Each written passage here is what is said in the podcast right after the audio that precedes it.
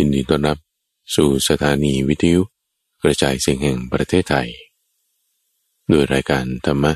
รับอรุณวันนี้เป็นช่วงของใต้ร่มโพธิบทที่เราจะมาฟังธรรมะทำความเข้าใจคำสอนเริ่มจากการที่เราทำจิตให้เป็นสมาธิกันซะก่อนทุกผู้ฟังทำจิตให้เป็นอารมณ์อันเดียววันนี้เราจะทำสมาธิกันเงียบๆเงียบๆเย็นๆไม่ต้องฟังอะไรก็ได้ตั้งจิตของเราไว้อยู่กับลมหายใจตั้งจิตของเราไว้อยู่กับลมหายใจสนใจอยู่กับลมหายใจของเราหายใจเข้าหายใจออกหายใจให้เป็นธรรมชาติธรรมดาว่าถ้าเราไม่ต้องฟังอะไรมากจิตจดจ่ออยู่กับลมมันจะเป็นสมาธิได้ไหมเสียงอื่นๆอะไรต่างๆก็ตามไม่ใส่ใจไปในเสียงเหล่านั้นพอเราปิดหูพอเราปิดตาอาหารการรับประทานอะไรก็ไม่ได้กินอะไรอยู่แล้วทั้งกลิ่นอะไรด้วยมันจะเหลือแต่ช่องทางใจมันจะมีเสียงมาจากในใจไหมให้เราฟังเสียงจากข้างในฟังเสียงจากข้างในนี่อย่าตามไปเสียงจากข้างนอกผ่านหูหรือเสียงจากข้างในเป็นสัญญาทางเสียงอย่างใดอย่างหนึ่งให้เราตั้งจิตของเราไว้อยู่กับลมไม่ตามเสียงทั้งข้างนอกไม่ตามเสียงทั้งข้างในไม่เผลอรู้อยู่กับลมอย่างเดียว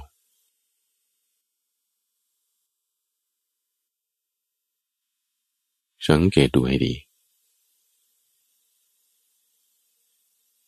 หายใจเข้าก็รู้หายใจออกก็รู้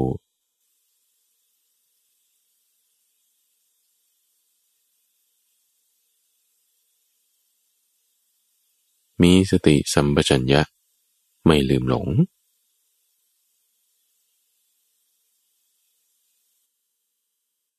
ความคิดนึกใดๆผ่านมา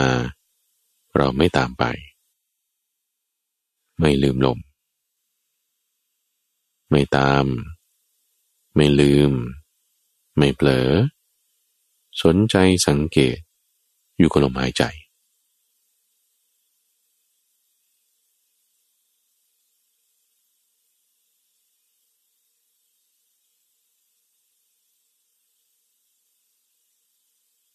ความคิดนึกใดๆผ่านมามันมีเหตุมีเงื่อนไขมีปัจจัยทั้งนั้นล่ะถ้ามันมีเหตุมันก็เกิดถ้าไม่มีเหตุมันก็ดับในที่นี้เราไม่ให้กำลังกับความคิดนึกสัญญาอารมณ์ต่างๆให้กำลังกับสติของเราด้วยการมาจดจ่อสังเกตดูที่ลมหายใจนั่นเอง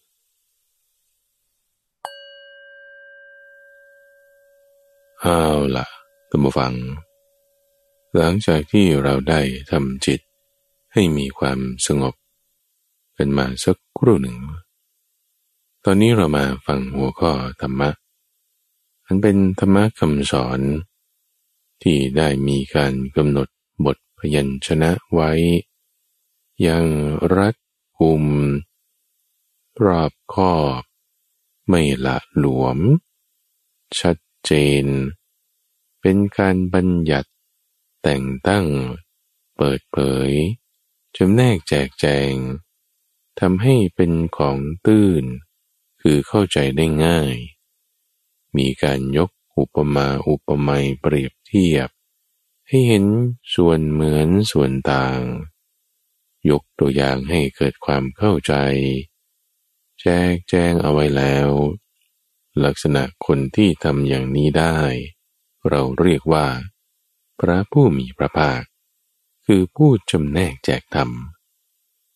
ผู้ที่จำแนกแจกธรรมนี้ก็ได้ปฏิบัติเองทำมาเองเป็นผู้ที่ปฏิบัติดีปฏิบัติชอบถึงระดับที่เป็นสัมมาสัมพุทโธเป็นพุทธะ จึงสามารถมาบอกสอนอย่างนี้ได้ในใต้ร่มคำสอนนี้เรามาศึกษาทำความเข้าใจก็จะเกิดความร่มเย็นเกิดความสุขเกิดความดีขึ้นในชีวิตของเราท่านผู้ฟังจึงในทุกวันพุธช่วงของใต้ร่มโพธิบทหลังจากที่เราทำจิตให้สงบกันมาสักครู่หนึ่งก็มาทำความเข้าใจในหัวข้อนี้แหละท่านผู้ฟังในวันนี้นำเสนอเรื่องของธรรมนครหรือนครแห่งธรรมะในเมืองที่มีธรรมะประกอบขึ้นในรายละเอียดในวันนี้ซึ่งจะนำเสนออยู่สองนัยยะด้วยกันโดยนัยยะแรกเป็นคำของท่านพระอุบาลีที่เป็นคาถาที่ท่านได้กล่าวไว้มาในคุตกนิกายอุปทานะเป็นเทระคาถาคือคาถาของพระเทระที่ชื่อว่าอุบาลีส่วนนัยยะที่สองเป็นนัยยะที่พระพุทธเจ้าตรัสไว้มาในอังคุตรนิกายเปรียบเทียบธรรมะด้วยกับเครื่องป้องกันนครจะพูดง่ายๆว่ามันก็มีส่วนคล้ายกันอยู่เป็นเมืองนครนี่นะคือเมืองเป็นเมืองเป็นบุรีเป็นนคร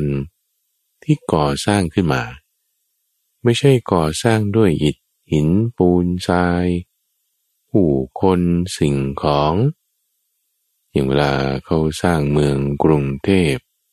เมื่อหลายร้อยปีก่อนนี่บางทีก็ต้องเอาอิฐมาจากกรุงธนบุรีบ้างเอามาจากอยุธยาบ้างสั่งปูนสั่งของสั่งอะไรมาเราจะสร้างบ้านอย่างเงี้ยนะคุณสร้างบ้านคุณก็ต้องสั่งไม้บางทีก็ต้องเรียกช่างใช่ไหมในการสร้างบ้านสร้างเมืองเขาก็จะต้องมีอุปกรณ์มีองค์ประกอบมีผู้คนแต่พระพุทธเจ้าสร้างนครแห่งธรรมหรือธรรมนครเนี่ยใช้ธรรมะล้วนๆตัววังเป็นตัวที่สร้างขึ้นมาเรามาฟังคาถาของท่านพระอุบาลีกันซะก่อนที่ท่านได้แบบด้วยความที่มีจิตใจชุ่มเย็นหลังจากตรัสรู้ธรรมะแล้วก็ท่านได้นั่งอยู่ชิวๆเย็นๆคนเดียวเนี่ยก็ได้กล่าวเป็นคาถาเป็นคำอุทานนี้ขึ้นมาคำอุทานเป็นลักษณะที่ว่ามีแรงบันดาลใจพิเศษ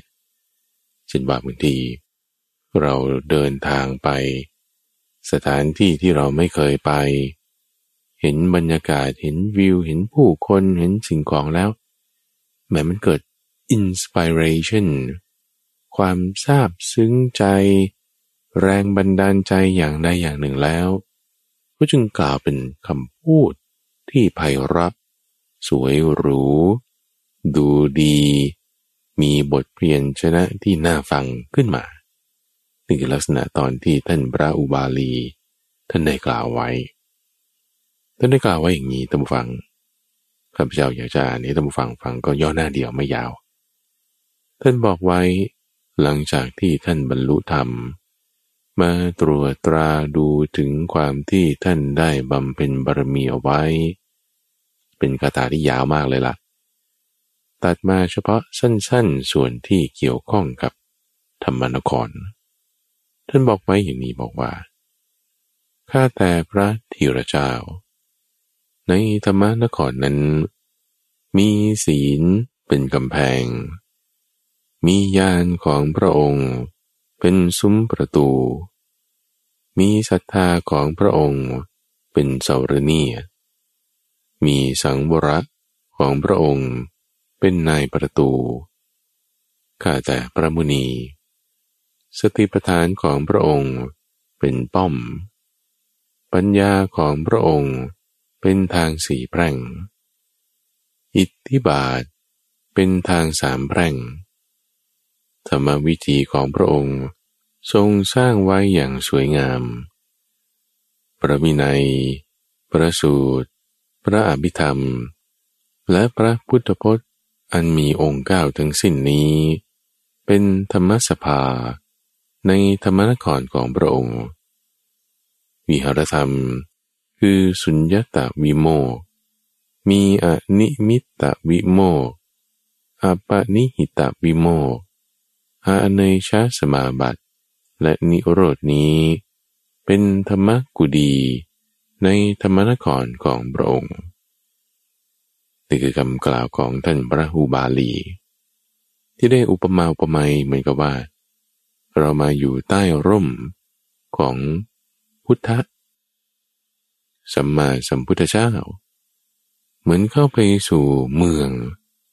ที่เป็นสถานที่แห่งใหม่ที่เราไม่เคยไป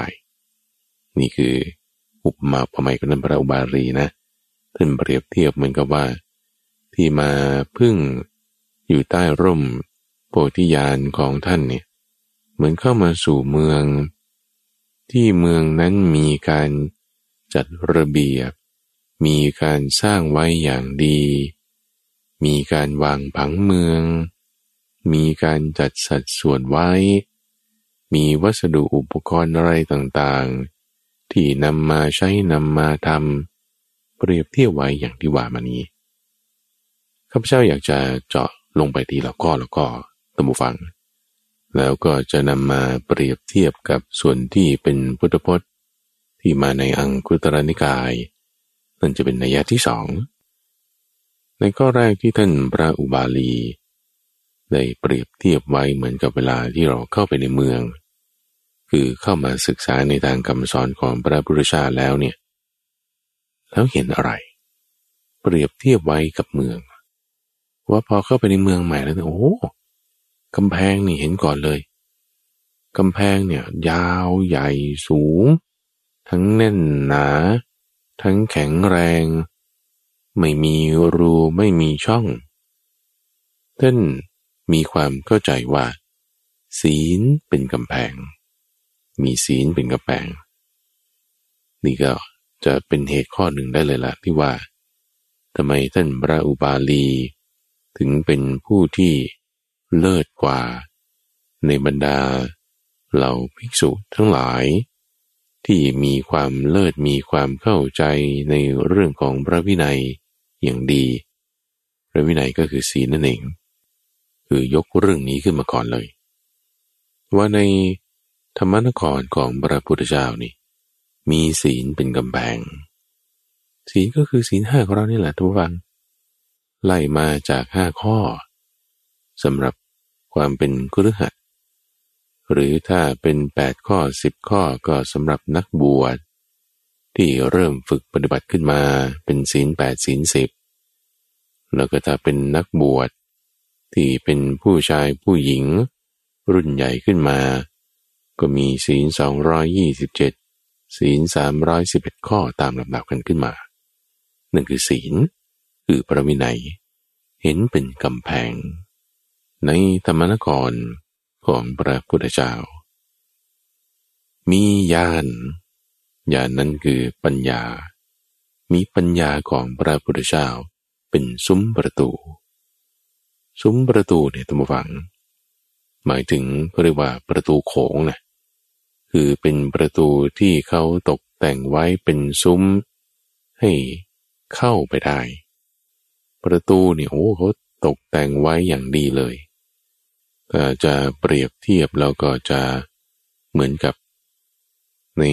ทางหลวงถนนสายหลักเนี่ยเวลาจะเข้าไปในแต่ละจังหวัดนี่ท่านผู้ฟังเขาจะทำป้ายเอาไว้เนี่ยบอกว่าของดีของจังหวัดนี้มีอะไรโอ้เราจะเห็นเป็นป้ายสีนะเป็นป้ายจราจรนี่แหละแต่ทำเป็นอย่างใหญ่เลยอยู่เป็นซุ้มเอาไว้เพื่อให้คนขับรถมาได้เห็นแล้วในงานบางอย่างจังหวัดบางจังหวัดนี่เขาก็ทำให้เป็นวิจิตรพิสดารขึ้นอีกนะมีรูปสัตว์บ้างเช่นที่จังหวัดหนองคายก็จะมีการสร้างเป็นซุ้มที่เป็นรูปของพญานาคมาม้วนมากดตัวเอาไว้เป็น3 มิติจังหวัดอื่นๆก็จะมี รูปแบบที่แตกต่างกันไปกรุงเทพมหานครที่ถนนราชดำเนินอย่างนี้เวลาข้าพเจ้าไปบิณฑบาตนี่เดินไปเขาก็ทำเป็นซุ้มเอาไว้มีตั้งไว้อย่างสวยงามซุ้มประตูนี่คือยานของพระพุทธเจ้าตามที่ท่านพระอุบาลีเห็นความเข้าใจของท่านเสาที่แข็งแรงที่ปักเอาไว้อยู่ที่ซุ้มสำหรับที่จะรับน้ำหนักนี่โอ้เป็นเสาอย่างใหญ่เลยมีศรัทธาเป็นเสาระเนียดพระพุทธเจ้าก็มีศรัทธานะระวังศรัทธาของพระพุทธเจ้าคือในพุทโธธัมโมสังโฆนี่แหละเหมือนกันศรัทธาในการตรัสรู้คือความรู้นั่นคือพุทโธไม่ใช่ในตัวบุคคลนะแต่ในความรู้ในการตรัสรู้ในการที่จะพ้นทุกข์ได้นะว่ามันมีอยู่นะศรัทธาอย่างที่สองคือพระธรรมที่ว่าหนทางที่จะไปถึงความพ้นทุกข์วิธีการองค์ความรู้นั้นมันมีอยู่นะหรือธรรมะไม่ใช่ที่อยู่ในเล่มในซีดีในหนังสืออะไรพวกนั้นนะไม่ใช่หมายความอย่างนั้นแต่หมายความลึกซึ้งลงไปจนถึงกระบวนการวิธีที่จะทำที่จะปฏิบัติได้นั่นคือธรรมะแล้วก็ที่สามคือศรัทธาในการปฏิบัติคือพระสงฆ์พระพุทธเจ้านะธรรมฟังก็มีความศรัทธาในพระสงฆ์นะซึ่งสงฆ์ในที่นี้หมายถึงการปฏิบัติไงการปฏิบัติดีการปฏิบัติชอบไม่ใช่ของคนคนเดียวแต่ของทุกคนใครก็ได้คำว่าใครก็ได้คือใครก็ได้จริงๆตัวพระองค์ก็ได้ตัวคนอื่นก็ได้ที่ว่าถ้าทำแล้วปฏิบัติแล้วตามธัมโมนี่ก็จะได้พุทโธเหมือนกันไงตัวพระองค์ก็เป็นหนึ่งในสงฆ์นะคำว่าหนึ่งในสงฆ์นี่คือหมายถึงได้ทำได้ปฏิบัติตามธรรมะที่จะเป็นเหตุให้เป็นสัมมาสัมพุทโธท่านจึงเป็นพุทโธขึ้นมาได้เป็นตามระดับสัมมาสัมพุทโธและถ้าคนใดคนหนึ่งที่ถ้าปฏิบัติตามเหตุแห่งความเป็นพุทโธในระดับอนุพุทโธคุณก็เป็นอนุพุทโธขึ้นมาได้ไงอนุพุทโธก็จะเป็นอีกระดับหนึ่งในพุทโธสามอย่างก็จะไล่ขึ้นไปตั้งแต่อนุพุทโธปัจเจกพุทโธแล้วก็สัมมาสัมพุทโธธรรมะที่จะให้ไปสู่ในพุทโธแต่ละระดับก็จะมีทางหนทางนี่คือธัมโมที่แตกต่างกันมีรายละเอียดมากน้อยไม่เท่ากันคือถ้าเป็นระดับอนุพุทโธธรรมดาก็จะใช้เวลาเท่านี้มีศีลสมาธิอย่างนี้ถ้าเป็นระดับปัจเจกพุทโธก็ลองใช้เวลาเท่านี้ยาวขึ้นไปอีกหน่อยเราก็ใช้ศีลสมาธิปัญญาที่สูงขึ้นไปอีกหน่อยถ้าเป็นระดับสัมมาสัมพุทโธก็ต้องใช้ความยาวขึ้นไปอีกแล้วก็ศีลสมาธิปัญญาในระดับที่สูงขึ้นไปอีกก็คือมีธัมโมสามระดับการปฏิบัติก็ยาวนานแตกต่างกันไปนั่นคือสังโฆในตัวพระพุทธเจ้าเองในที่นี้ข้าพเจ้าหมายถึงสมณโคดมเนี่ยเจ้าชายสิทธัตถะเนี่ยก็มีพุทโธธัมโมสังโฆคือศรัทธาของพระองค์ในที่นี้ท่านพระอุบาลีเปรียบเทียบด้วยว่าเป็นเสาระเนียดเสาระเนียดคือเสาที่มีความมั่นคงมีความแข็งแรงไม่ใช่แบบเสาไม้ซี่ปักอยู่บนกองทรายหรือกองแกลบหรือบนดินเลนแต่นี่เป็นเสาหินตั้งแท่งเป็นเสาหินที่ 2-3 คนโอบ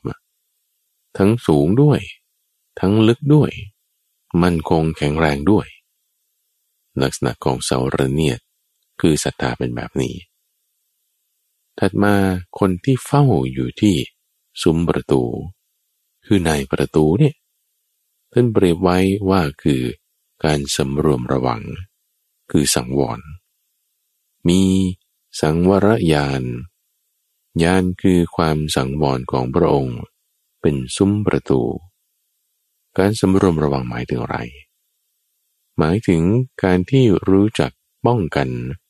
ตาหูจมูกลิ้นกายและใจที่เป็นช่องทางที่จะรับรู้รูปเสียงกลิ่นรสโผฏฐัพพะและธรรมารมณ์ไม่ให้สิ่งที่เป็นบาปอกุศลธรรมไม่ว่าจะที่จะเกิดจากการเห็นโดยภาพรวมทั้งหมดหรือการเห็นโดยการแยกเป็นส่วนๆให้เกิดขึ้นเข้ามาได้นี่เรากำลังจะเข้าไป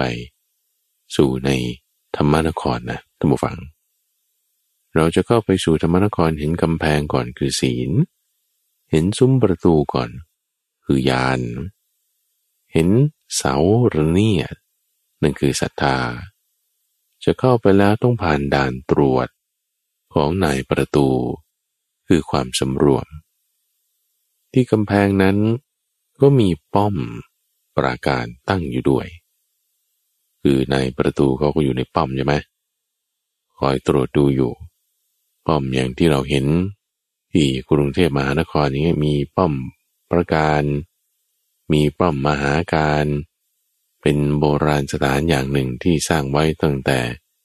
ในสมัยรัตนโกสินทร์ตอนต้นๆ ป้อมนี่เขาต้องมีกำแพงมีช่องประตูมีปืนมีอะไรต่างๆคอยรักษาไว้ลักษณะของป้อมนี่ท่านเปรียบไว้กับสติปัฏฐานมีสติปัฏฐานเป็นป้อมป้อมนั่นคือให้นายประตูอยู่ไงเป็นป้อมยามมีปัญญาของพระองค์เป็นทางสี่แปร่งคือพอเข้าไปแล้วจะมีทางแยกไปตามจุดต่างๆเลี้ยวซ้ายนี่ไปสามย่านเลี้ยวขวาไปหลักสี่เนี่ยตรงไปปากน้ำก็มีทางแยกไปเงี้ยหรือถ้าเราจะบอกว่าเลี้ยวขวาไปโคราชนะจากสระบุรีถ้านครปฐมเลี้ยวซ้ายนะไปประจวบลงภาคใต้ไอ้ทางแยกอะไรต่างๆที่เขาทำเป็นเน็ตเวิร์กเอาไว้นี่คือปัญญาในที่นี้ก็จะต้องหมายถึงอย่างเวลาที่เราดึงจุ่มแหเนี่ยนะดึงแหเนี่ยดึงที่จุ่มของมันเนี่ยนะดึงมาเนี่ยเดี๋ยวแหมันมาทั้งหมดถ้าเราเอายอดคือปัญญาไงท่านฟังเอาปัญญาเป็นยอดแล้วเราจะมาจากไหนได้มันก็จะต้องมีสมาธิมีศีลเป็นตัวหนุนตัวดันกันขึ้นมาปัญญาที่ท่านเปรียบไว้คือเป็นทางสี่แปร่งที่จะแยกไปเจอธรรมะข้อต่างๆถัดมาพอเข้าไปอีกเจอทางแยกใหญ่สี่แยกใช่ไหมเจอทางแยกน้อยเป็นสามแยกท่านบอกว่ามีอิทธิบาทเป็นทางสามแปร่งนี่คือท่านผู้ฟังจินตนาการตามท่านพระอุบาลีนะท่านพระอุบาลีเนี่ยนั่งสมาธิเข้าฌานอยู่กำลังเสวยวิมุตติสุขอยู่มีความเข้าใจอันนี้จึงกล่าวเป็นคาถานี้ออกมาเหมือนตัวเองเข้าไปในธรรมนครเข้าไปแล้วโอ้นี่เป็นสี่แยกใหญ่นี่เป็นสามแยกน้อยผ่านประตูผ่านซุ้มผ่านอะไรมาท่านบอกว่าอิทธิบาทเป็นทางสามแปร่งคือทางแยกน้อยละถนนหนทางคือวิถีทางเดินเนี่ยที่บอกว่าเป็นธรรมวิถีได้สร้างไว้ประดับไว้อย่างสวยงามแม่ยายท่านผู้ฟังได้มาเดินที่ถนนราชดำเนินอย่างนี้นะหรือว่าท้องสนามหลวงในเวลาที่เขาประดับประดาไว้อย่างสวยงามมันจะมีความภูมิใจมีความตื่นตาตื่นใจเกิดขึ้นเป็นลักษณะเดียวกันกับท่านพระอุบาลีเลยคือพอได้บวชแล้วบรรลุธรรมแล้วมันตื่นเต้นมันดีใจมันสบายใจอย่างบอกไม่ถูกเห็นธรรมวิถีที่อยู่ในธรรมนครสร้างไว้อย่างสวยงามอลังการแล้วเราจะมาอยู่ในเมืองนี้นะเราจะมาอยู่ในธรรมนครนี้ท่านผู้ฟังท่านพระอุบาลีนี่สบายใจอย่างบอกไม่ถูกได้มาพึ่งอยู่ในร่มของพุทธะเหมือนดื่มด่ำเข้าไป สู่ในร่มเงาแห่งญาณของพระพุทธเจ้าเข้ามาในเมืองนี้ท่านบอกว่ามีพระวินัยพระสูตรพระอภิธรรมคำสอนต่างๆเป็นธรรมสภาคือคุณก็ไปถึงอาคารแห่งหนึ่งแล้วสภานี่คือที่ประชุมกันของคนที่เขามีหน้าที่คนที่เขาเก่งคนที่เขามีประสบการณ์มีความสามารถทางด้านใดด้านหนึ่งมาพูดคุยจะแก้ปัญหาอันนี้จะพัฒนาอันนี้จะมีนโยบายอันนี้คนนี้มีความสามารถเรื่องนี้พูดสิ่งนี้คนนี้มีความสามารถอีกเรื่องหนึ่งพูดสิ่งหนึ่ง1+1มันไม่ได้2นะมันได้มากกว่า2มันได้3ได้4มีการพัฒนามีการปรับปรุงมีการแลกเปลี่ยนความเห็นกันที่ไหนนี่ในธรรมสภาก็ไม่ไกลจากวัดบวรนี้เท่าไหร่ทุกฝั่งขับรถไปประมาณสัก15 นาทีก็จะมีสภาประเทศไทยกรุงเทพมหานครเนี่ยนะโอ้สภานี่เขาสร้างไว้ใหญ่มากเลยอยู่ริมแม่น้ำเจ้าพระยาเป็นอาคารที่หลายๆชั้นแล้วก็มีสิ่งที่เป็นเหมือนกับเจดีย์อยู่ข้างบนด้วยเป็นสีทองๆอันนั้นคือเขาก็จะมีสถาปัตยกรรมที่สวยงามทั้งข้างในข้างนอกนี่คืออาคารสภาผู้แทนราษฎรแล้วก็ทั้งวุฒิสภาด้วยของประเทศไทยแล้วดูของแต่ละประเทศนะท่านฟังเขาสร้างสภาของเขาไว้เนี่ยอโธสวยงามมากเป็นสถาปัตยกรรมที่มีความยูนิคเป็นของประเทศนั้นๆมีความสวยงามต่างๆในธรรมนครนี้ก็เหมือนกันท่านผู้ฟังสิ่งที่มารวมกันอยู่ที่นี้คือคำสอนที่เป็นพระวินัยคำสอนที่เป็นพระสูตรเป็นพระอภิธรรมแล้วก็มีสิ่งที่เรียกว่าณวังคสัตตุศาสตร์คือคำสอน9ประการที่พระพุทธเจ้าบัญญัติเอาไว้คำสอนเหล่านั้น9ประการมีอะไรบ้างคือสุตตะเคยะเวยากรณะคาถาอุทานอิติวุตกะชาตกะอภูตธรรมะและเวทละก็แล้วทั้ง9อย่างเนี่ยหมายถึงอะไรสภานะต้องฟังคือมันไม่ใช่แค่ว่าอาคารไงเหมือนกับคอมพิวเตอร์มันต้องมีทั้งฮาร์ดแวร์ซอฟต์แวร์ฮาร์ดแวร์คุณแรงแล้วใช่ไหมซอฟต์แวร์คุณจะเอาอะไรมาใส่ตัวเมืองคุณโอ้โหสร้างไว้อย่างดีแล้วมีอาคารสถานที่แล้วแล้วภายในมีอะไรบ้างสิ่งที่รวบรวมกันมาสุตตะหมายถึงประเภทคำพูดที่เป็นร้อยแก้วโดยส่วนมากเป็นพระสูตรพระวินัยในที่นี้ท่านก็จะระบุไว้ด้วยว่าส่วนใหญ่จะเริ่มต้นด้วยคำที่ว่าเอวัมเมสุตังคือข้าพเจ้าได้สดับมาอย่างนี้เป็นคำที่ท่านพระอานนท์ได้สดับมานั่นคือสุตตะส่วนเคยะหมายถึงคำร้อยแก้วที่ประสานกับร้อยกรองคือมีส่วนที่ทั้งเป็นคำพูดธรรมดาด้วยและคาถาด้วยหรือจะพูดได้ว่าเป็นมีทำนองในคำกล่าวนั่นน่ะก็จะพูดได้ว่าคือพระสูตรที่มีคาถากำกับเอาไว้ด้วยในอังคุตรนิกายหลายๆพระสูตรที่ไม่ได้ขึ้นต้นโดยเอวัมเมสุตังแล้วก็จะมีคาถาท้ายพระสูตรผนวกเอาไว้ด้วยก็จะเป็นลักษณะของเคยยะจะว่าก็ว่าเป็นคำคมคำขวัญอย่างนี้ก็ได้ตามผู้ฟังคือคำคมคำขวัญเนี่ยมันไม่ได้เป็นลักษณะของร้อยกรองที่มีรูปแบบพยัญชนะที่กำหนดเอาไว้เช่นกลอน8กลอน10กลอนสักวาเนี่ยนะเขาจะมีรูปแบบคำสูงคำต่ำคำพ้องอะไรต่างๆที่ชัดเจนใช่ไหมแต่คำคมหรือว่าคำขวัญจะเป็นลักษณะที่มีท่วงทำนองมีความไพเราะอยู่แต่ยังไม่ถึงขนาดคำกลอนแบบนั้นนี่คือเคยยะนั่นเองอย่างที่3คือไวยากรณะหรือไวยากรณ์ที่จะเป็นการจำแนกรายละเอียดที่ใช้หลักทางภาษาจะเป็นร้อยแก้วในการสอนเรื่องของสิ่งนี้หมายถึงอย่างนี้ แจกแจงรายละเอียดเอาไว้หรือจะพูดถึงเรื่องภาษาว่าไวยากรณ์ภาษานะนี่ออกเสียงอย่างนี้อันนี้มีความหมายอย่างนี้ในที่นี้ท่านก็จะหมายถึงพระอภิธรรมปิฎกทั้งหมดแล้วก็ส่วนที่เป็นพระสูตรที่ไม่มีคาถาแต่เป็นคำอธิบายนั่นคือข้อที่ 3เป็นไวยากรณ์อันที่ 4คือคาถานั้นคือเป็นประเภทร้อยกรองคำว่าร้อยกรองหมายถึงคำกลอนนั่นเอง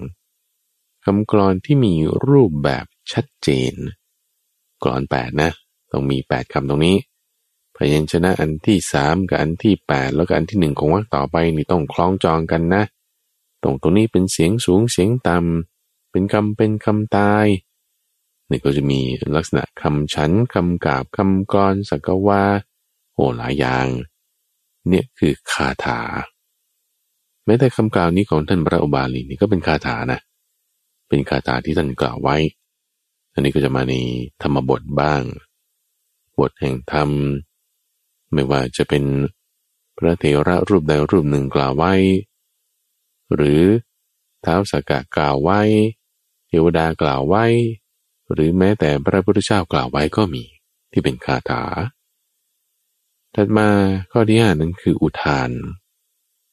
หมายถึงคำที่เปล่งออกมาโดยแบบมี inspiration เป็นแรงบันดาลใจจากประสบการณ์ของผู้ที่พูดนั่นเองแล้วก็เป็นคำกล่าวมาที่จะเป็นลักษณะของคาถาซะส่วนใหญ่ที่ก็จะกำหนดไว้ชัดเจนว่าเป็นพุทธอุทานมีอยู่ทั้งหมด82พระสูตรด้วยกันเอานั้นมาประกอบอยู่ในธรรมสภานี้ถัดมาคืออิติวุตกะหมายถึงคำสอนที่มีการอ้างอิงที่ขึ้นต้นด้วยวุตตังเหตังมีอยู่ทั้งหมด110พระสูตรที่จะมีการอ้างอิงหลักฐานข้อมูลประกอบอิติวุตกะหมายถึงสิ่งนี้ซึ่งในที่นี้เขาก็รวบรวมกันมาแล้วอยู่ในคัมภีร์คุตตกนิกายอิติวุตกะคือส่วนที่มีการอ้างอิงตรงนี้กันขึ้นมาถัดมาคือชาตกะหมายถึงชาดกนั่นเองคือเรื่องในอดีตของพระพุทธเจ้าทั้งหมดก็มีกำหนดไว้ชัดเจนระหว่างว่าทั้งหมด550เรื่องที่เรามักจะได้ยินว่าพระพุทธเจ้า500ชาตินี่คือตรงนี้แหละเอาชาดกทั้งหมดเนี่ย550เรื่องจัดอยู่ในชาตกะถัดมาคืออภูตธรรมะหมายถึงเหตุอัศจรรย์เหตุที่มันมันเป็นเรื่องที่เกิดขึ้นได้ยากเนี่ยมันเกิดขึ้นได้ยังไงเนี่ยแบบว่าฟลุกเกิดขึ้นได้เลยนี่แยกออกมาอันหนึ่งซึ่งแน่นอนว่าในอภูตธรรมะก็จะมีส่วนเป็นคำอุทานบ้างส่วนที่เป็นคาถาบ้างส่วนเป็นคำพูดคำกล่าวธรรมดาบ้างแต่แยกออกมาเพราะมันน่าอัศจรรย์และในข้อสุดท้ายเวทัลละหมายถึงการสนทนาโต้ตอบแบบถามตอบเพื่อให้เกิดความเข้าใจซักถามแล้วซักถามอีกเช่นจุลเวทัลละสูตรมหาเวทัลละสูตรเป็นต้นในทั้ง9อย่างนี้เรียกว่าณวังคสัตตุศาสตร์ที่ประกอบขึ้นมาอยู่ในธรรมสภาแล้วถ้าเราจะจัดเรียงทั้ง9อย่างนี้นะเป็นรูปแบบของคำสอนสมัยใหม่เนี่ยก็จะแบ่งได้เป็น3ส่วนด้วยกันที่เป็นครูบาอาจารย์ที่เชี่ยวชาญในทางด้านการศึกษาท่านได้ตั้งข้อสังเกตนี้เอาไว้คือถ้ากลุ่มที่เป็นการบรรยายให้เกิดความเข้าใจก็จะมีสุตตะคาถาและก็ชาตกะสุตตะหมายถึงการบรรยายเป็นหลักที่เนื้อหาเป็นยังไงอธิบายไปแล้วคาถาเนี่ยก็จะเป็นลักษณะการสรุปความให้ท่องจำได้ง่ายๆนี่เทคนิคการจำนี่พูดอย่างนี้นะอันนี้เป็นคาถาส่วนชาดกก็เป็นเรื่องราวที่ยกขึ้นมาประกอบในคำสอนนั้นๆนี่คือกลุ่มที่บรรยายถัดมากลุ่มที่จะใช้สื่อการสอนนี่ก็คือการใช้บทเพลงเป็นต้นนั่นคือเคยยะนี่คือคำสอนประเภทร้อยแก้วผสานกับร้อยกรองที่มีท่วงทำนองจะเรียกว่ามีการใช้คำคม มีการใช้คำขวัญเป็นท่วงทำนองบ้างอะไรมาผสานลงไปนั่นคือเคยยะแล้วถ้าเป็นประสบการณ์แรงบันดาลใจจากผู้สอนเองนั่นคืออุทานเลยนี่ครูเคยมีประสบการณ์อย่างนี้อย่างนี้นั่นคือส่วนที่เป็นอุทานแล้วก็ถ้ามีหลักฐานที่อ้างอิงประกอบอย่างเช่นว่าเรามีเคสไงเคสสตั๊ดดี้เคสสตั๊ดดี้นี่คือลักษณะของอิติวุตกะคุณยกเคสขึ้นมาเลยถ้าเคสของตัวเองนะคืออุทานนะถ้าเคสของคนอื่น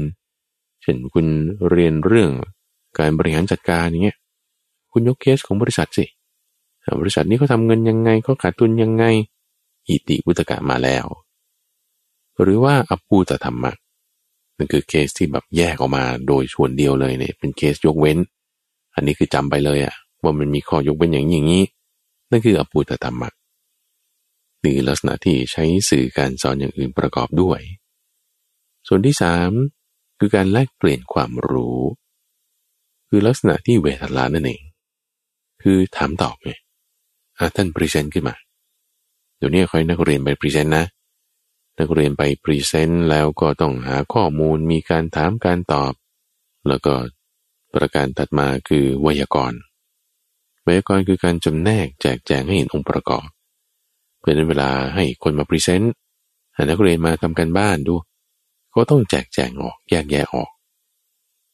ทั้ง9อย่างจะได้เป็น3หมวดหมู่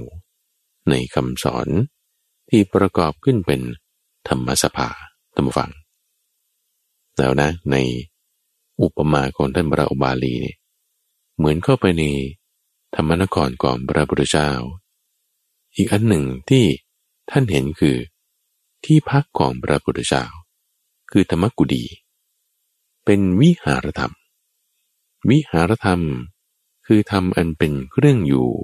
ของพระพุทธเจ้าประกอบด้วยสุญญตาวิโมกข์อนิมิตาวิโมกข์อัปปนิหิตาวิโมกข์อเนชสมาบัตินั่นคือฌานสมาธิสมาบัติวิโมกข์ต่างๆนี่ประกอบขึ้นเป็นธรรมกุฎีกุฏินั่นเองคือที่พักเนี่ยนะกุฏิที่พักวิหารศาลาใช้คำเดียวกันได้เลยเป็นที่พักของพระพุทธเจ้าเป็นฌานสมาธิประกอบกันขึ้นมาเป็นธรรมนครท่านผู้ฟังที่เหมือนเวลาเราเดินเข้าไปแล้วเนี่ยขอโทษใครที่แบบอย่างคนบ้านนอกเนี่ยนะอยู่ต่างจังหวัดแล้วมาเข้ากรุงเทพเนี่ยโอ้โหเมืองมันใหญ่อย่างนี้ทั้งถนนหนทางทางด่วนแล้วก็อาคารสถานที่หรือว่าเราไปต่างประเทศขอโทษประเทศเขานี่สร้างแบบโอ้โหยิ่งใหญ่อลังการมีถนนหนทางอะไรต่างๆเนี่ยมันจะมีความตื่นตาตื่นใจอลังการความตื่นเต้นความดีใจอย่างบอกไม่ถูกนี่คือลักษณะอารมณ์ของท่านพระอุบาลีที่หลังจากบรรลุธรรมแล้วนั่งเสวยวิมุตติสุขอยู่มีความสบายใจอย่างบอกไม่ถูกจึงได้อุทานอุปมาอุปไมยนี้ออกมาข้าพเจ้าว่าเราโชคดีมากนะท่านผู้ฟังที่ว่าทุกวันนี้ยังมีคำสอนของท่านเหลืออยู่ยังมีธรรมนครยังอยู่ที่ไหนก็อยู่ที่ธรรมะนั่นแหละธรรมะไม่ได้เสื่อมหายไปไหนยังอยู่ในจิตใจของผู้คนนั่นแหละจิตใจคนไหนของใครมีธรรมะนั่นก็มีธรรมนครอยู่ในจิตใจของคนนั้นครอบครัวนั้นกลุ่มนั้นถึงแม้ว่าทุกวันนี้ส่วนที่เป็นเมืองเป็นอะไรเนี่ยมันจะแบบเสื่อมโทรมลงไปหายไปถึงเคยเปรียบเทียบนะว่าไปเจอเมืองเก่าเมืองหนึ่งที่มีซากเป็นคูเมืองเป็นอะไรต่างๆเรียบร้อยแล้วเนี่ยขอโทษเมืองที่เขาสร้างไว้อย่างดีเลยเราพัฒนาขึ้นเป็นเมืองให้มันสวยงามดีกว่าคือเปรียบเหมือนกับคำสอนนี่แหละที่พระพุทธเจ้าองค์ก่อนๆท่านตรัสรู้เอาไว้แต่พอการเวลาผ่านไปคำสอนหายไปคนลืมไปเอาเมืองนี้ก็กลายเป็นเมืองร้างไปพอมีพระพุทธเจ้าองค์ใหม่ขึ้นมาท่านมาเจอข้อมูลนี้ตรัสรู้ขึ้นแล้วท่านก็ทำสะอาดขึ้นมาใหม่ ตกแต่งขึ้นมาใหม่ให้มันสวยงามดั่งเดิมเป็นธรรมนครย้ายเข้ามาเลยท่านผู้ฟังย้ายเข้ามาอยู่ที่เมืองนี้เลยสร้างไว้อย่างดีเก็บค่าเข้าเก็บภาษีคือความดีเท่านั้นเองเอาความดีจ่ายเป็นค่าอยู่ในธรรมนครนี้ที่แบบประดับประดาไว้อย่างดีท่านผู้ฟังให้สบายใจเลยคุณไม่ได้ต้องเสียเงินเสียทองเสียเบี้ยหวัดอะไรทำความดีเท่านั้นเองอยู่ในเมืองนี้ได้พระพุทธเจ้ายังเปรียบเทียบไว้ดูฝั่งในยะที่สองในนะคะโรปะมะสูตรธรรมะเปรียบด้วยเครื่องป้องกันนครอันนี้จะมีนัยยะที่แตกต่างกันไปนิดหนึ่งนะท่านผู้ฟังโดยเปรียบเหมือนกับว่าถ้าเราจะไปสร้างเมืองของเราเองอยู่ในที่ไกลๆเป็นหัวเมืองชายแดนที่มั่นคงของพระราชาหัวเมืองนั้นเนี่ยจะต้องประกอบด้วยองค์ประกอบต่างๆดังนี้เปรียบเทียบกันเอาไว้โดยเมืองที่จะเป็นเมืองชายแดนที่จะเป็นเมืองสำคัญเมืองหน้าด่านถ้ากรณีของกรุงเทพมหานครถ้าเป็นอยุธยาสมัยก่อนนี่นะก็จะมีพิษณุโลกเป็นหัวเมืองหน้าด่านที่สำคัญทางด้านใต้ก็จะมีนครศรีธรรมราชทางด้านตะวันออกนี่ก็จะมีปราจีนบุรีมีโคราชทางด้านตะวันตกนี่ก็จะเป็นกาญจนบุรีเป็นต้นจะเป็นหัวเมืองที่สำคัญในการที่จะป้องกันราชธานีคืออยุธยาอย่างกรุงเทพนี่ก็เป็นเมืองหลวงใช่ไหมหัวเมืองสำคัญที่ก็จะมีทหารมีกองกำลังอะไรต่างๆไปอยู่เอาไว้นี่ถ้าปัจจุบันนี้ก็จะเป็นลพบุรีสระบุรีทาง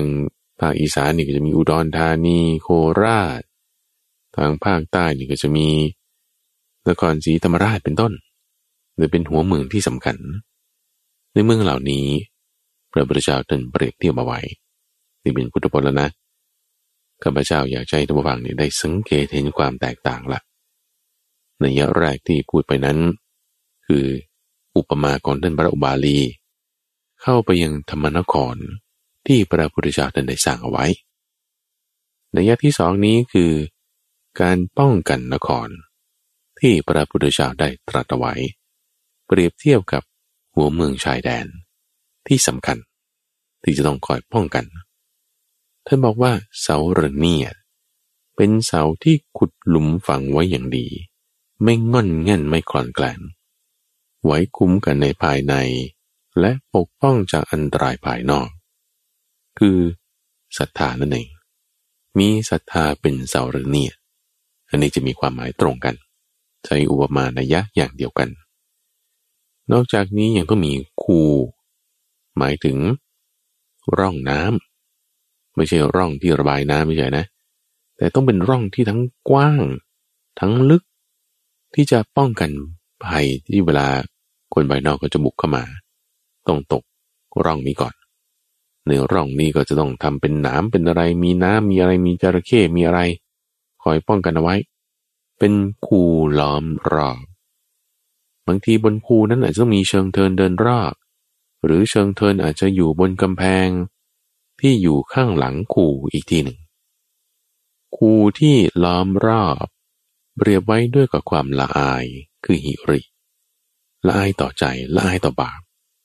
ละอายต่อสิ่งที่ถ้าจะอกุศลที่เราจะไปทำเนี่ยคุณต้องมีความละอายคือหิริเชิงเทินเดินรอบที่จะต้องทั้งสูงและกว้างคูนี่ต้องลึกใช่ไหมและกว้างเชิงนี่ต้องสูงขึ้นมาอยู่ในที่สูงไว้ก่อนนั่นคือโอตตัปปะหมายถึงความสะดุ้งกลัวต่อบาปอกุศลธรรมที่ว่าถ้าเราจะไปทำแล้วเราจะกลัวความละอายความกลัวต่อบาปคือหิริโอตตัปปะที่มักจะเรียกว่ามาด้วยกันก็ได้แต่ว่าจะใช้งานต่างกันละอายนี่คือละอายต่อใจของตัวเองกลัวนี่คือกลัวต่อการตีเตียนของผู้อื่นมีเหตุกระตุ้นมาต่างกันจากภายในหรือภายนอกแต่กระตุ้นให้เกิดความดีเหมือนกันไว้ใช้ป้องกันได้เหมือนกันเหมือนคูที่ต้องลึก แต่เชิงเทินเดินรอบต้องสูงและในนครนั้นจะต้องมีอาวุธสั่งสมไว้อาวุธในที่นี้คืออาวุธที่ไว้ใช้ทั้งยิงระยะใกล้ยิงระยะไกลเป็นอาวุธหนักอาวุธเบายุทโธปกรณ์นั่นเองอาวุธยุทโธปกรณ์อุปกรณ์สำหรับการรบที่ถ้าอุปกรณ์นั้นมันจำเป็นต้องแหลมต้องแหลมนะถ้าแหลมต้องแหลมถ้าคมต้องคมถ้าหนักต้องหนักถ้าเบาต้องเบาถ้าหนาต้องหนาถ้าบางต้องบางต้องให้มันเหมาะสมกับยุทธวิธีนั้นๆบางอย่างที่ว่าถ้าต้องหนักดันเบาเงี้ยต้องคมดันทื่อเงี้ยต้องแหลมดันทู่เงี้ยต้องเบาดันหนักเงี้ยโอ้มันจะไปใช้ประโยชน์ได้ไงใช่ปะล่ะมันต้องให้เหมาะสมยุทโธปกรณ์นี่เขาจึงต้องออกมาขัดมาชำระมาทำความสะอาดมาทำให้มันคมมาทำให้มันเหมาะสมกับจุดที่จะต้องใช้งานอยู่เสมอๆอาวุธยุทโธปกรณ์นั้นคือความเป็นพหูสูตรนั่นเองตั้งบวังความที่เราต้องศึกษาพระสูตรที่เราต้องท่องจำก็คือเอาพวกนวังคสัตตุศาสตร์นี่แหละคือคำสอน9ประการนี่ต้องมาทบทวนต้องมาทำความชำนาญอะไรที่อยู่ในธรรมสภาเนี่ยเอามาศึกษาเลยเขารวบรวมองค์ความรู้เอาไว้แล้วอาวุธเนี่ยมันอยู่ที่นี่ในคลังอาวุธในช่วงคลังพระสูตรที่ข้าพเจ้ามาอ่านพระสูตรที่ท่านผู้ฟังฟังทุกวันพฤหัสเนี่ยนะคือพระสูตรเนี่ยเป็นคำแรกสุตตะเนี่ยในบรรดานะวังคสัตตุศาสตร์9ก็หมายถึงทั้ง9อย่างเลยนะในช่วงครั้งพระสูตรบางทีก็มีชาตกะที่ท่านเล่าเอาไว้มีอภูตธรรมะมีเวทละอันนี้แน่นอนที่เป็นลักษณะการถามตอบมาอ่านให้ฟังมีตรงนี้เป็นอาวุธนั่นเองพอมีอาวุธแล้วก็ต้องมีผู้ใช้อาวุธนั่นคือกองกำลังนั่นเองกองกำลังที่จะได้รับการฝึกมาอย่างดีหน่วยจู่โจมหน่วยป้องกันหน่วยเสบียงหน่วยวางแผนหน่วยที่จะใช้ธนูหน่วยที่จะใช้เป็นฐานด่านหน้าหน่วยที่จะไว้สำหรับยิงปืนใหญ่อาวุธระยะใกล้อาวุธระยะไกลหน่วยดับเพลิงหน่วยจุดเพลิงยุทธวิธีต่างๆเหมือนปัจจุบันเนี่ยทางฝั่งทหารประเทศไทยมีทั้งทหารบกทหารเรือทหารอากาศใช่ปะล่ะยังมียุทธวิธีทางไซเบอร์คือรบทางอินเทอร์เน็ตแล้วในแต่ละหน่วยนั้นเขาก็ยังแยกไปอีกอย่างทหารบกเนี่ยคือแยกเป็นทหารราบทหารม้าทหารปืนใหญ่หน่วยรบพิเศษยังมีทหารสื่อสารฝ่ายพลาธิการฝ่ายช่วยเหลือสนับสนุนทางการแพทย์ต่างๆโอ้แยกแยะไปหลายหน่วยงานมากเลยนี่แหละคือกองกำลังเปรียบไว้ด้วยกับความเพียรความเพียรเป็นเครื่องลุกขึ้นเป็นความบากบั่นมั่นคงไม่ทอดทุระคือไม่ใช่ว่าไม่แยแสอะไรแต่ว่าต้องสนใจต้องทำต้อง take initiative ขึ้นมานี่คือสนใจในการสร้างกุศลทิ้งกำจัดออกในสิ่งที่เป็นอกุศลในกองกำลังต่างๆต้องมีคือความเปลี่ยนนั่นเองและถัดมาต้องมีทหารยามหรือว่านายประตูที่รู้จักเฝ้าเวรยามไม่เผลอหลับเราต้องรู้จักตรวจตราว่าใครเข้าได้ใครออกได้เข้ามาทำอะไรเอาอะไรเข้ามาออกไปไหนเอาอะไรออกไปตรวจตราดูนั่นคือสติสติคือความระลึกได้เป็นนายตะวันเป็นนายประตู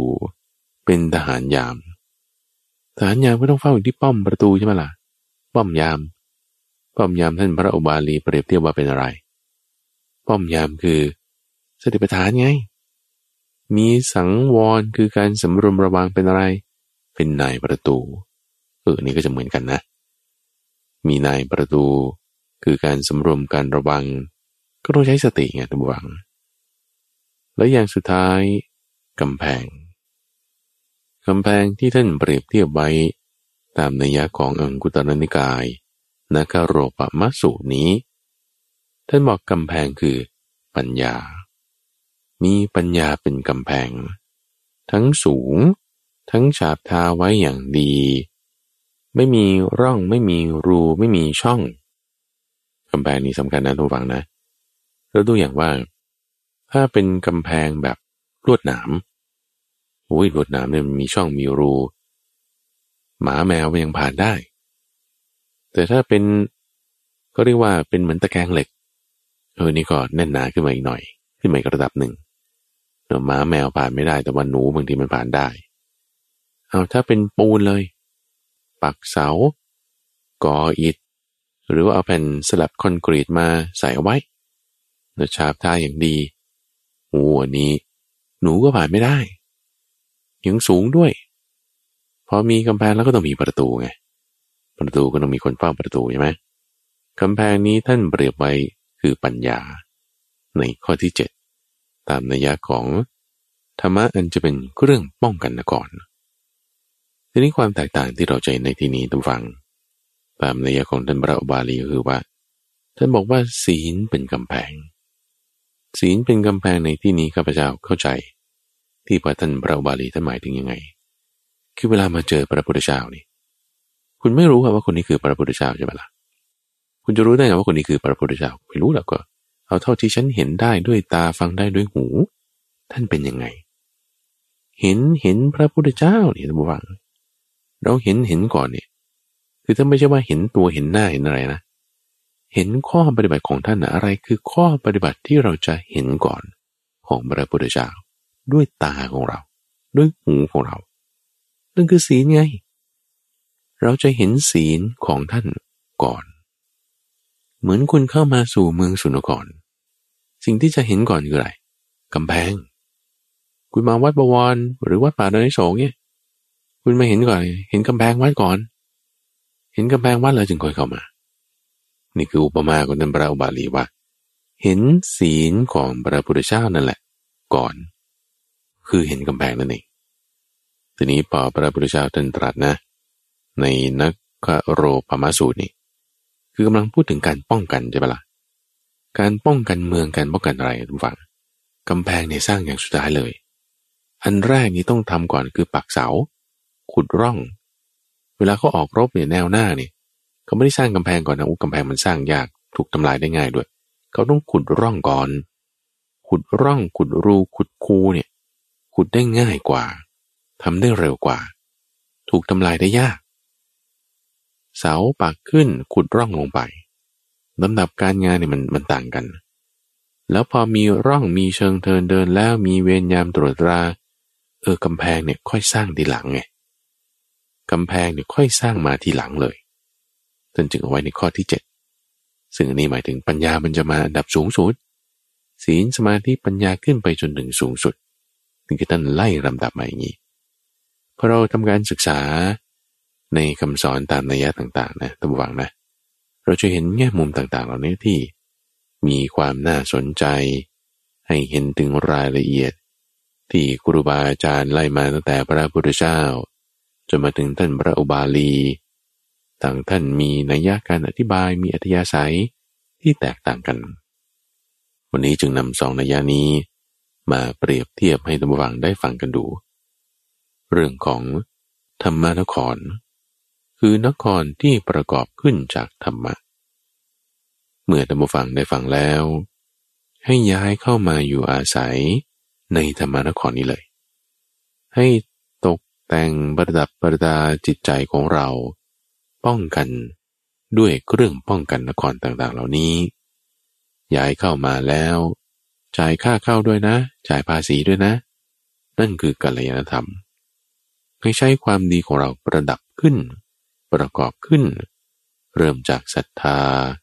ไปจนถึงปัญญาเป็นค่าใช้จ่ายเป็นเครื่องป้องกันในนครนี้ช่วงใต้ร่มโพธิบทนั้นจะมาพบกับท่านผู้ฟังเป็นประจำในทุกวันพุธตั้งแต่เวลา 5:00 ถึง 6:00 น.ทั้งสถานีวิทยุกระจายเสียงแห่งประเทศไทยหรือว่าในเครือข่ายของกรมประชาสัมพันธ์ตามช่วงเวลาต่างๆท่านสามารถติดตามรับฟังได้ในระบบพอดแคสต์หรือว่าทาง YouTube Channel Facebook Fanpage ได้หรือที่เว็บไซต์ก็ได้ท่านผู้ฟัง ที่เว็บไซต์ของมูลนิธิปัญญาภาวนาที่ปัญญา .org panya.org รายการนี้จัดโดยมูลนิธิปัญญาภาวนาซึ่งมีข้าพเจ้าพระมหาไพบูลย์อภิปุณโญเป็นผู้ดำเนินรายการแล้วพบกันใหม่ในวันพรุ่งนี้จุฬาภรณ์